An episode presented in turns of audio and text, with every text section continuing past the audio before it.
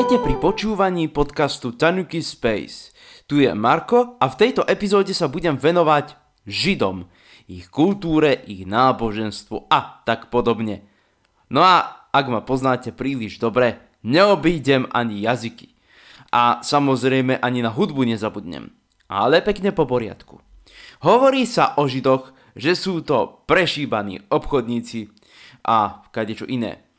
Dokonca si Židia zažili aj svoje, aj keď to sú príliš slabé slova, no nechcem hovoriť veľmi o šoe, narážam na holokaust a nepáči sa mi to, čo sa stalo. Za to myslím si, že nesieme aj my poriadnu hambu. Chtiac či nechtiac sme pri týchto veciach spolupracovali s istým vodcom a No, nehovorí sa mi to veľmi ľahko a veľmi je smutné, že aj dnes existujú ľudia, čo popierajú holokaust, čo dokonca schválujú tieto veci. Ja viem, že o týchto ľuďoch je taktiež čo to povedať, ale ako som povedal, nechcem tu robiť zbytočné sváry a podobné veci, tak nechám to tak a vrátim sa radšej ku Židom. Lebo na jednu vec ľudia ako si tak pozabudli, že Židom vďačíme za naše náboženstvo, respektíve za starú zmluvu, za starý zákon. Toto sú všetko židovské knihy, napísané buď v hebrejčine alebo v aramejčine. Nový zákon je napísaný v gréčtine. Toto som už spomínal v jednej z mojich epizód v rámci tohto podcastu, ale nebudem tu rozoberať Bibliu ako takú. Mne sa ale páči z Biblie veľmi taký zaujímavý obrad Žida na kresťana.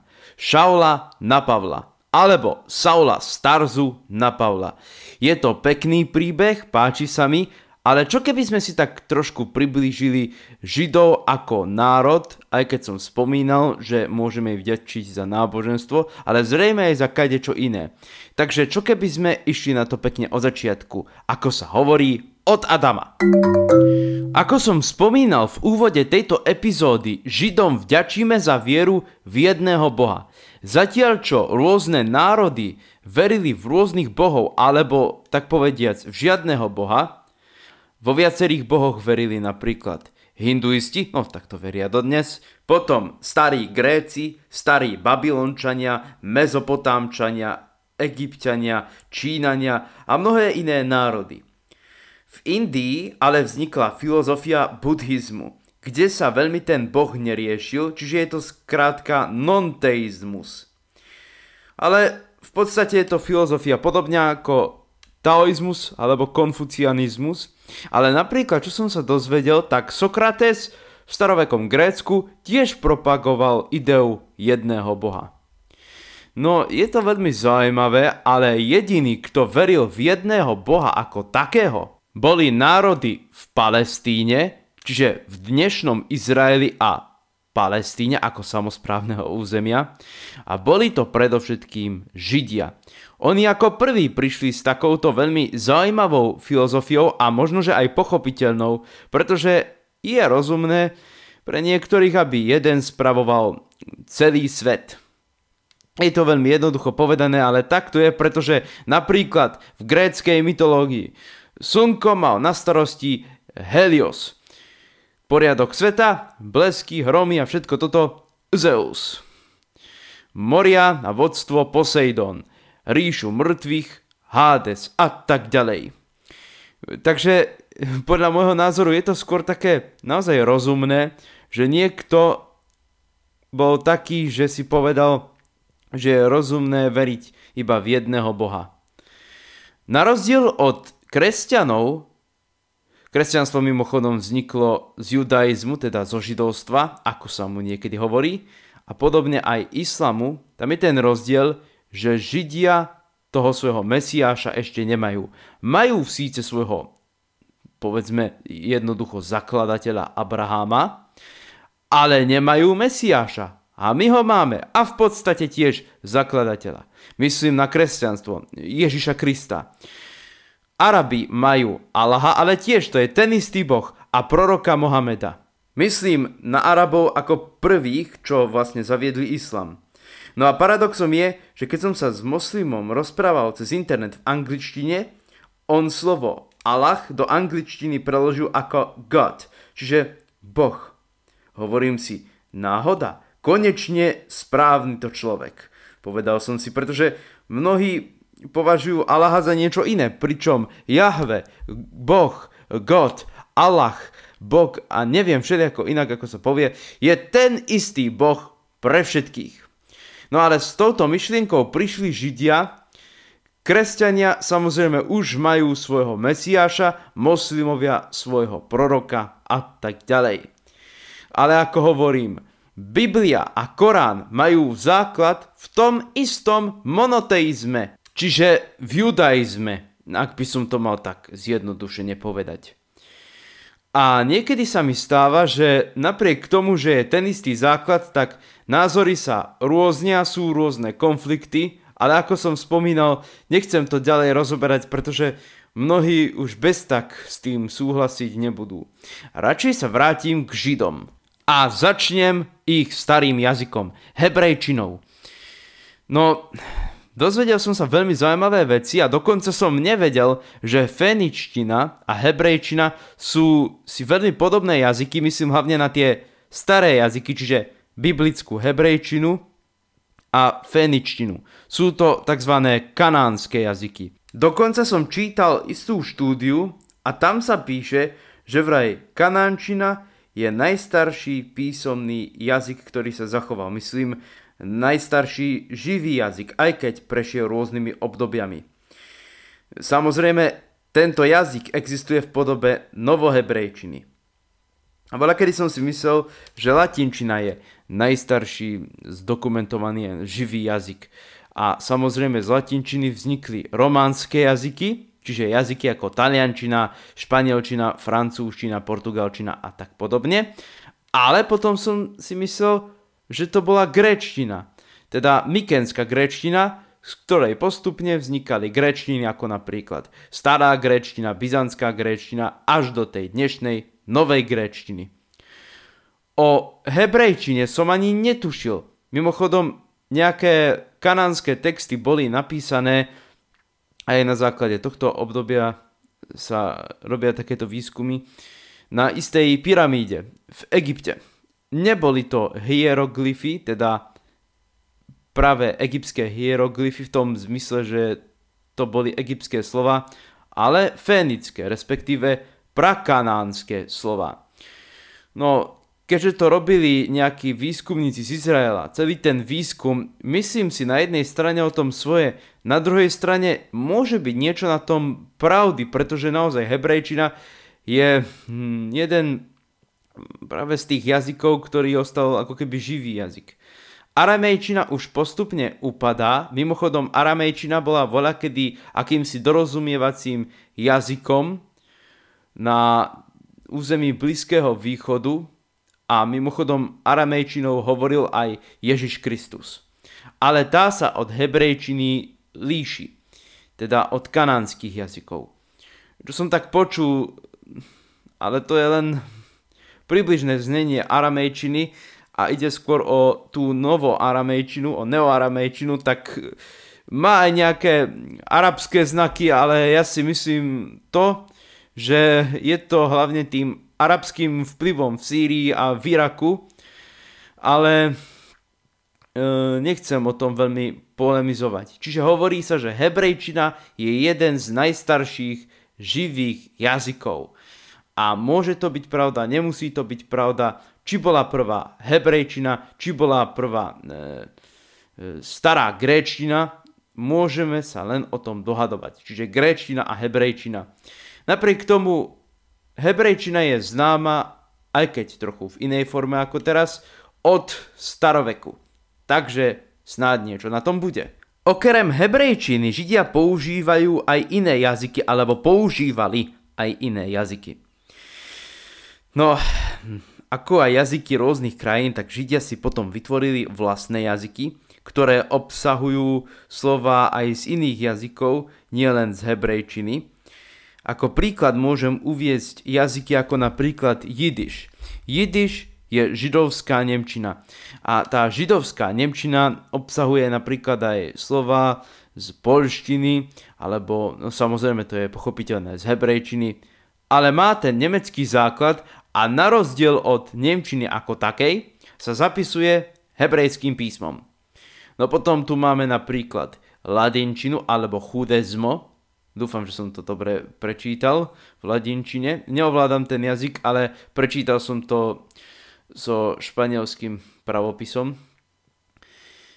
so španielskou gramatikou, takže to je už židovská španielčina a tá je tiež zapisovaná buď latinkou alebo hebrejským písmom a možno, že niekde v arabských krajinách je zapisovaná aj arabským písmom, ale hlavne hebrejské písmo a latinka. Dokonca existovala aj židovská čeština, ktorá zanikla samozrejme kvôli holokaustu, ale kto vie, či nezanikla skôr. Pretože Židia vo východnej Európe predovšetkým používajú buď hebrejčinu ako liturgický jazyk, alebo jazyky danej krajiny, alebo jidiš, čiže židovskú nemčinu. No a mimochodom som sa dopočul o takom zaujímavom rozdelení Židov, či je to rozdelenie pravdivé alebo nie je, tak e, domyslíte si sami. Aškenazim, to sú Židia z Nemecka, ako názov z hebrejčiny hovorí. Tí hovoria jazykom jidiš. Sefardim, to sú španielskí Židia, tí hovoria ladino. A potom Mizraim hovoria e, svojou arabčinou. Majú špeciálnu arabčinu. A to sú Židia buď ako z Izraela, tak hlavne z tých arabských krajín, Napríklad z Egypta. V Maroku sa hlavne vyskytujú španielskí židia, ale možno, že sa nájdú aj v Alžírsku nejaké tie komunity. Dokonca, čo sa týka tých židovských jazykov, som ani nevedel, že existuje aj špeciálna židovská ruština. Ale podľa môjho názoru ide skôr o nejaký odeský dialekt a táto ruština obsahuje dosť slov z Nemčiny, teda z jidiš. A napríklad, keď existujú rôzne vtipy, napríklad v češtine alebo v polštine, tak tam je možné sledovať alebo počuť ten, ten e, kvázi ten vplyv z jazyka jidiš ako z židovskej nemčiny. Mimochodom, môj prvý kontakt so židovskými jazykmi prebehol dosť podivuhodne a totiž v lietadle na dovolenku smer Egypt. A bolo to tak, že tým, že sme leteli aj okolo Kahiry, tak je možné, že som mohol tam chytať aj rádia ako z palestinského samozprávneho územia, tak samozrejme aj z Izraela. No a tam som po prvýkrát počul hebrejčinu. Samozrejme som nevedel, čo to je za jazyk a podľa zvuku som to typoval na niečo francúzske alebo nemecké dokonca. Neskôr som si ale spojil jedno s druhým. Neskôr som spoznal známe slovo ako šalom, čo znamená niečo v tom význame ako dovidenia alebo dobrý deň, napríklad Shalom Alechem. A to by vlastne znamenalo aj dosť, pretože Shalom Alechem sa trochu podobá arabskému Salamu Aleikum. V podstate to podľa môjho názoru znamená to isté, čiže hebrejčina patrí do semických jazykov ako arabčina a tak keď som počul v tom rádiu aj arabské slova, bol som zmetený. Lebo nevedel som o aký jazyk ide a potom doma som sa tak zamyslel, že s ktorými krajinami susedí Egypt. A samozrejme Izrael. A tak to bude hebrejčina. A keď som mimochodom počul aj Míra Jaroša ako spieva v hebrejčine a dokonca ako sa pokúšal zaspievať istú e, piesen v jazyku farsi, e, takže do toho plietol trošku aj niečo z hebrejského pravopisu. Hneď mi došlo, koľko bije. Takže Miro Jaroš vie aj po hebrejsky, dokonca istý čas bol aj v Izraeli, čo je pochopiteľné. Takže som si spojil jedno s druhým a tak som vlastne počul prvýkrát hebrejčinu.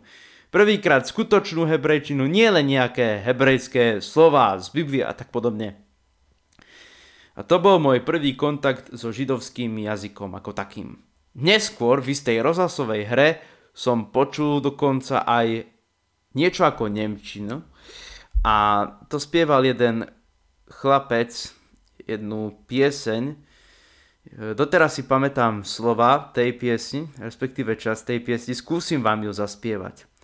Ak niektorí ju poznáte, určite viete, o čom je tá pieseň. Offen pripečík bringt Alfajerl und ich stub is heiß und der rebellerend kleine Kinderloch den din Alef Beis und der rebellerend kleine Kinderloch den din Alef Beis. Prepašte, ak som ju zaspieval, E, bohužiaľ neovládam ju tak celkom dobre, ale toto si z tej piesni pamätám. A to ma prekvapilo, však to znie ako Nemčina, aj keď trošku taká iná Nemčina. No a potom sa mi niekde podarilo naraziť na klezmer. Klezmer je hudobný žáner, ktorý práve vznikol v tom aškenáskom svete, čiže východná Európa, všade tam, kde žili tzv. židovskí Nemci. Čiže tí, čo hovorili v jazyku jidiš. A potom mi to došlo No, že čo to je vlastne za Nemčina. Začal som si spájať určité súvislosti a v období, kedy som počúval balkánsku hudbu, no tak samozrejme som tam natrafil aj na židovský klezmer. A istý čas som si dokonca pospevoval istú židovskú pieseň aj hrával som na jednom koncerte tú pieseň. Mnohí hovorili, že som spieval v hebrejčine, ale to nebola hebrejčina, ale jazyk jidiš, čo je židovská nemčina. A vlastne tam bola aj ruština v tej piesni. Ale je to pochopiteľné, keďže Židia predovšetkým používajú hebrejčinu, tak sa nejako na tie iné židovské jazyky pozabúda.